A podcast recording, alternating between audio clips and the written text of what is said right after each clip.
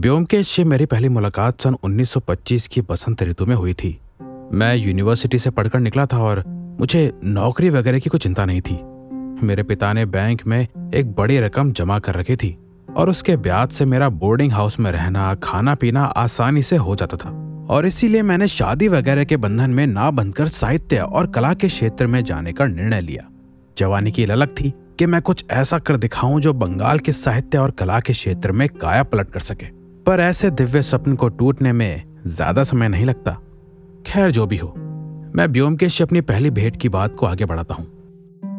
कलकत्ता को भरपूर जानने वाले लोग भी ये नहीं जानते होंगे कि कलकत्ता के सेंटर में एक ऐसा भी इलाका है, जिसके एक और बंगालियों की एक गरीब बस्ती है, दूसरी ओर एक और गंदी बस्ती, और तीसरी ओर चीनियों की कोठरियाँ हैं।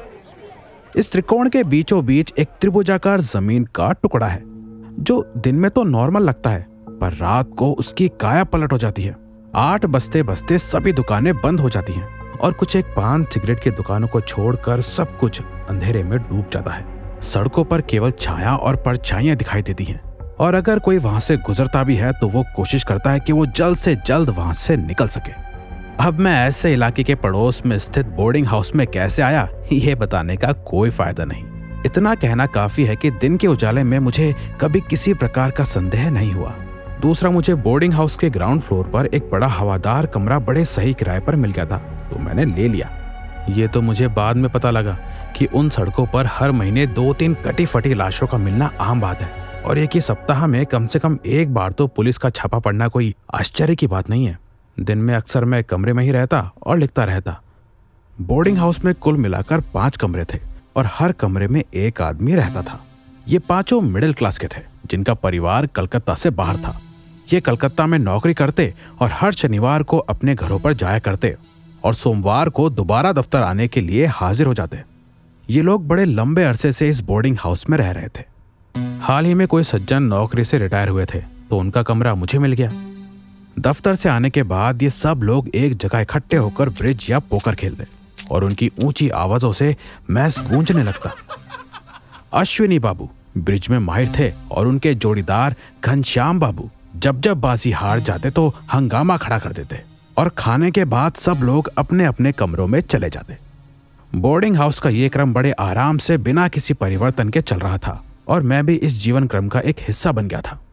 मकान मालिक अनुकूल बाबू का कमरा भी ग्राउंड फ्लोर पर था। वो पेशे से होम्योपैथ डॉक्टर थे। व्यवहार में सीधे सादे और बड़े मिलनसार। कुंवारे थे तो कोई घर परिवार था ही नहीं।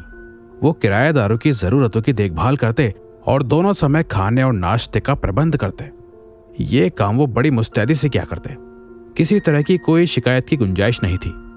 महीने की पहली तारीख को पच्चीस रुपए के भुगतान के बाद किसी को कोई चिंता करने की ज़रूरत नहीं थी। डॉक्टर गरीब रोगियों में बड़े मशहूर थे। सुबह और शाम उनके कमरे के बाहर मरीजों की लंबी लाइन लगती। अपनी दवा के लिए बड़ी मामूली फ़ीस लेते। किसी पेशेंट को देखने के लिए तो वो बहुत कम जाते, पर उनसे कभी फ़ीस नहीं लेते। मैं तो बड़ी जल्दी उनका फ़ैन बन गया। रोज लगभग दस बजे सब लोग अपने अपने काम के लिए निकल जाते और पूरे बोर्डिंग हाउस में हम दो ही रह जाते। अक्सर हम लोग दिन का खाना साथ ही खाया करते और सारी दोपहर समाचार पत्रों की हेडलाइंस पर चर्चा किया करते। हालाँकि डॉक्टर बड़े सादे व्यवहार वाले व्यक्ति थे, पर उनकी एक विशेषता थी। उनकी उम्र चालीस से ज़्यादा नहीं थी और नाम के आगे कोई डिग्री वगैरह भी नहीं थी। किसी भी विषय में उनकी जानकारी और अपरिमित ज्ञान को देखकर मुझे बड़ा आश्चर्य होता और मैं चकित होकर उनकी बातें सुनता रहता था। मैं जब भी उनकी बड़ाई करता तो वो शर्माकर इतना ही कहते, दिन भर करने को तो कुछ है नहीं, इसलिए घर पर ही रहकर पढ़ता रहता हूँ। मुझे सारा ज्ञान इन पुस्तकों से ही मिला है। मुझे रहते हुए वहाँ कुछ महीने ही हुए थे। एक दिन सुबह करीब दस बजे मैं अनुकूल बाबू के कमरे में बैठा अखबार पढ़ रहा था। अश्विनी बाबू अपने मुँह में पान दबाकर अपने काम पर निकल गए थे। उसके बाद घनश्याम बाबू गए। जाने से पहले उन्होंने डॉक्टर से दांतों के दर्द के लिए दवा ली और चले गए। बाकी दो जेंटलमैन भी टाइम होते होते निकल गए थे और बोर्डिंग हाउस दिन भर के लिए खाली हो गया। कुछ एक पेशेंट्स अब भी डॉक्टर के इंतज़ार में खड़े थे, जिन्हें दवा देकर डॉक्टर ने अपना चश्मा माथे पर चढ़ाया और बोले, आज अखबार में कोई खास समाचार है क्या? मैंने बताया हमारे पड़ोस में कल रात फिर से पुलिस ने छापा मारा है। अनुकूल मुस्कुराकर बोले ये तो रोज़ाना का किस्सा है। बिल्कुल पड़ोस में, मकान नंबर छत्तीस, किसी शेख अब्दुल गफूर के घर में। अच्छा अरे मैं जानता हूँ उसे। वो अक्सर इलाज के लिए मेरे पास आता रहता है, पर छापा किस चीज़ के लिए मारा? जी, कोकेन। ये रहा, पढ़ लीजिए। मैंने अखबार दैनिक काल के तो उन्हें पकड़ा दिया। अनुकूल बाबू ने माथे पर अटका चश्मा नीचे किया और पढ़ना शुरू किया। कल रात पुलिस ने स्ट्रीट स्थित मकान नंबर 36 चेक अब्दुल गफूर के घर पर छापा मारा।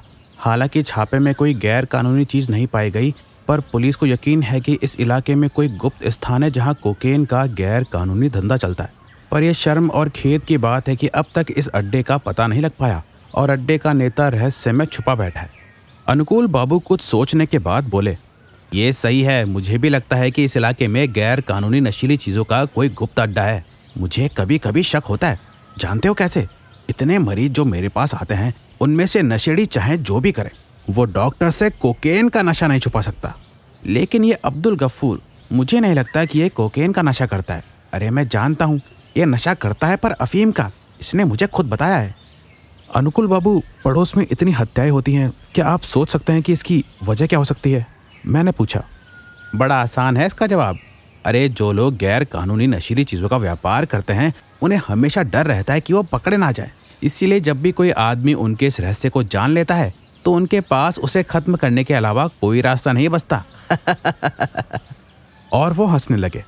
मैंने कहा, लगता है आपने क्रिमिनल साइकोलॉजी पर बड़ी रिसर्च करी है। हाँ मुझे बड़ा इंटरेस्ट है इसमें। चलो भाई। उन्होंने अंगड़ाई ली और उठ खड़े हुए।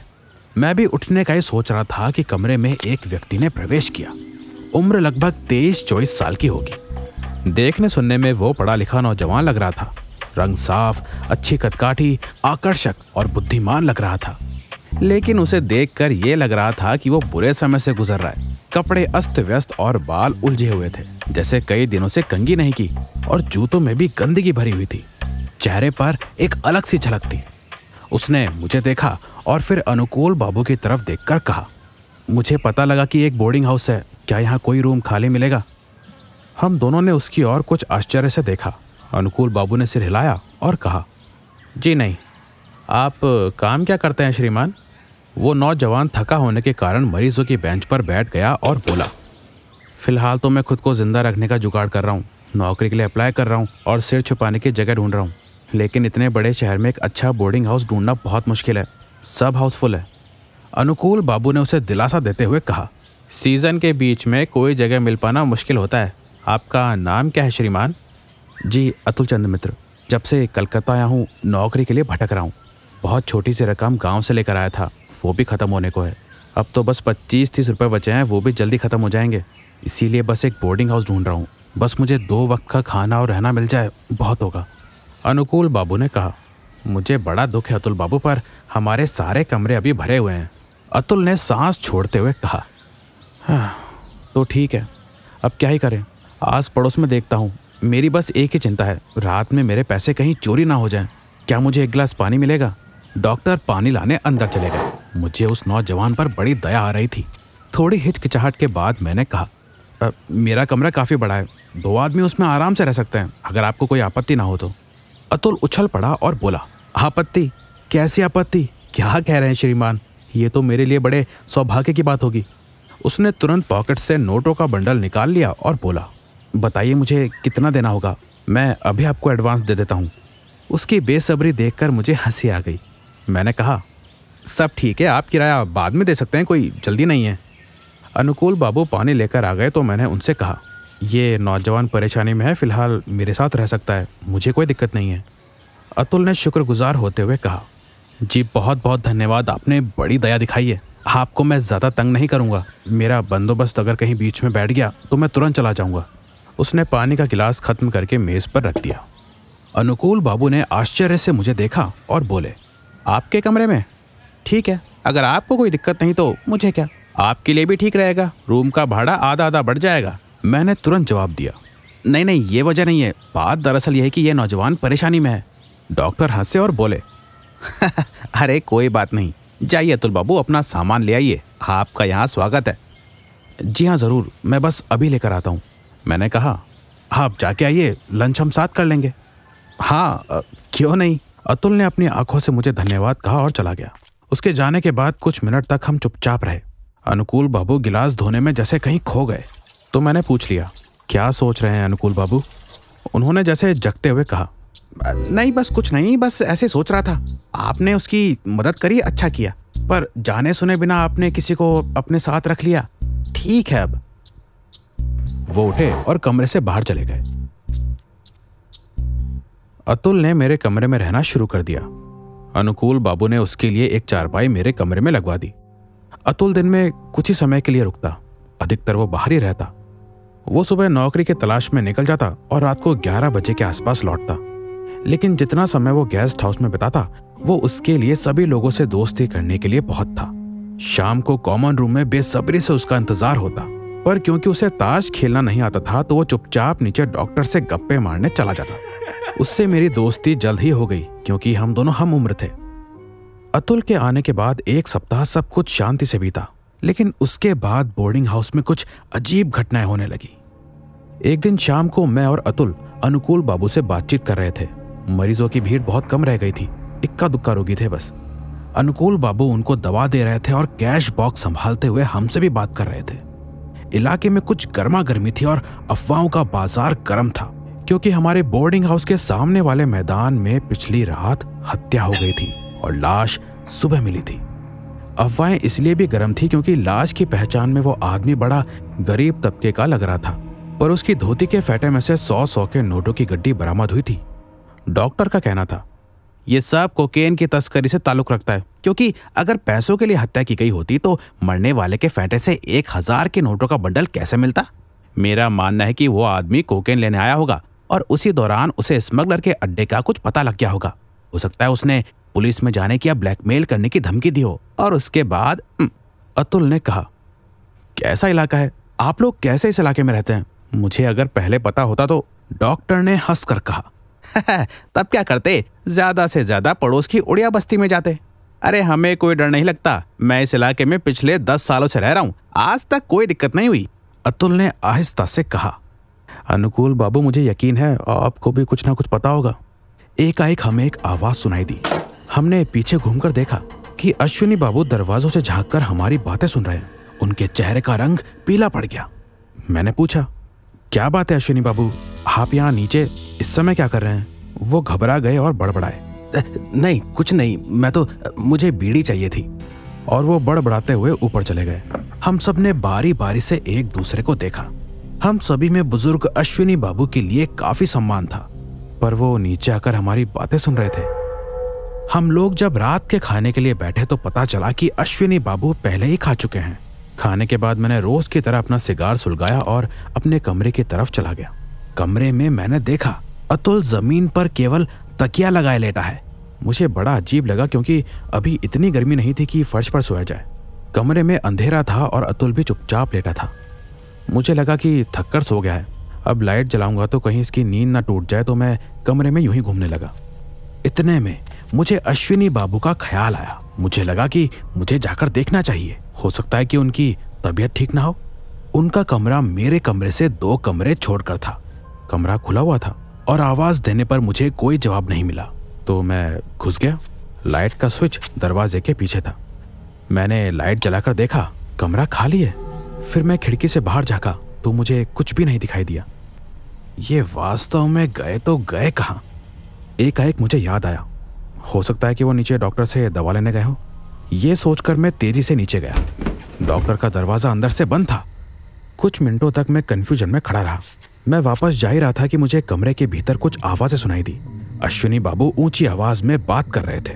पहले तो मुझे लगा कि मैं उनकी बातें सुन लूँ, फिर खुद पर काबू किया और सोचा, शायद अश्विनी बाबू अपनी बीमारी डॉक्टर को बता रहे हैं। ये सोचकर मैं चुपचाप सीढ़ी चढ़कर अपने कमरे में आ गया। मैंने देखा कि अतुल अब भी फर्श पर वैसे की वैसे ही लेटा है। मेरे अंदर आते ही उसने गर्दन उठाकर मुझसे पूछा, अश्विनी बाबू अपने कमरे में नहीं है है ना? मैं उसकी बात से चौंक गया। अरे, तुम सोए नहीं अभी तक? नहीं, अश्विनी बाबू नीचे डॉक्टर के पास है। तुम्हें कैसे मालूम? इसके लिए बस एक काम करने की ज़रूरत है। फर्श पर लेट जाओ और तकिए से कान लगा लो। अरे, क्या पागल जैसी बातें कर रहे हो? अरे, मैं पागलों जैसी बातें नहीं कर रहा। आओ, देख लो। मैंने भी फर्श पर लेट कर तकिए से कान लगाए। और तब मुझे अनुकूल बाबू की तेज आवाज़ सुनाई दी। वो कह रहे थे, मुझे लगता है आपको एंग्जाइटी हो रही है। गहरी नींद में ऐसा अक्सर हो जाता है। मैं आपको दवा दे रहा हूँ। उसे खाकर सो जाइए। सुबह उठकर अगर आपको ऐसा कुछ लगे तो आप जो चाहे कर लीजिएगा। अनुकूल बाबू का उत्तर जरा अस्पष्ट था। नीचे से कुर्सी सरकाने की आवाजों से लगा के दोनों उठ गए हैं। मैं ये कहते हुए फर्श से उठ गया। मैं तो ये भूल ही गया था कि डॉक्टर का कमरा हमारे कमरे के ठीक नीचे है। लेकिन आप क्या सोचते हैं? मामला क्या हो सकता है? अश्विनी बाबू को आखिर हुआ क्या है? अतुल ने जमहाई लेते हुए कहा आ, कौन जाने? बहुत रात हो गई है चलो सोते हैं। मेरे मन के संदेह को मिटाने के लिए मैंने पूछ लिया आप ऐसे फर्श पर क्यों लेटे थे? अरे दिन भर में बहुत थक गया था। फर्श ठंडा लगा तो सो गया लेकिन आपके आने से पहले इनकी आवाज़ मेरे कानों में पड़ गई और मैं उठ गया। मुझे अश्विनी बाबू के सीढ़ियों पर चढ़ने की आवाज़ सुनाई दी। वो अपने कमरे में घुसे और मुझे उनके दरवाज़ा बंद करने की आवाज़ आई। मैंने अपनी घड़ी देखी। ग्यारह बज रहे थे। अतुल भी सो चुका था और बोर्डिंग हाउस में सब शांत हो गया।